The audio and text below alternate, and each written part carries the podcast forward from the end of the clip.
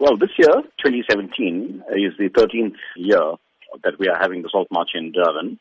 And it's quite exciting because it's on the beachfront and the weather's been perfect, as you know, of recent. So we're expecting a lot of people to come along.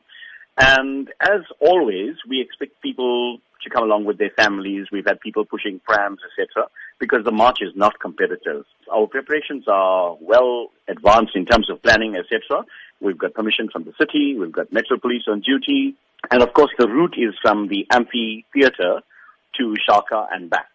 Now, this also makes it easier for pe- those people who could not walk the 19 kms that we used to do before to come in and take part in a walk that's shorter, but also on an enjoyable route, which is the, along the scenic beachfront, and to meet like-minded people who come from different backgrounds, races, religions, and who believe in peace and nonviolence. Today, there's widespread concern about violence, be it the levels of crime in South Africa, violence within the home environment, and also violence in schools.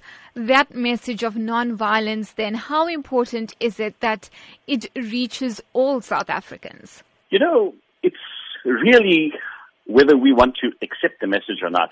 I always liken this to when you find a disease that comes into the market and people are affected and they get sick. And then there's everybody talking and they say, we've now got a cure. And then people rush to buy the cure and get the injection so that you do not become ill.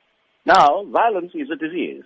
And the cure has been given to us by many leaders, from Nelson Mandela to Chief Albert Luthuli to Martin Luther King and by Gandhi.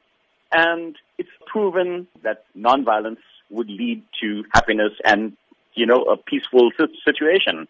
So I think it's time for people to embrace what is already there in front of you. We know that nonviolence and peace are the ways to make this world work and for people to get on well, but we don't embrace it. So this march is actually to get people to come along and to say that we commit ourselves to the philosophy of nonviolence, to the philosophy of peace, and also Ubuntu and conservation, because Gandhi was also a conservationist. As you have mentioned, it's the 13th year of the Salt March.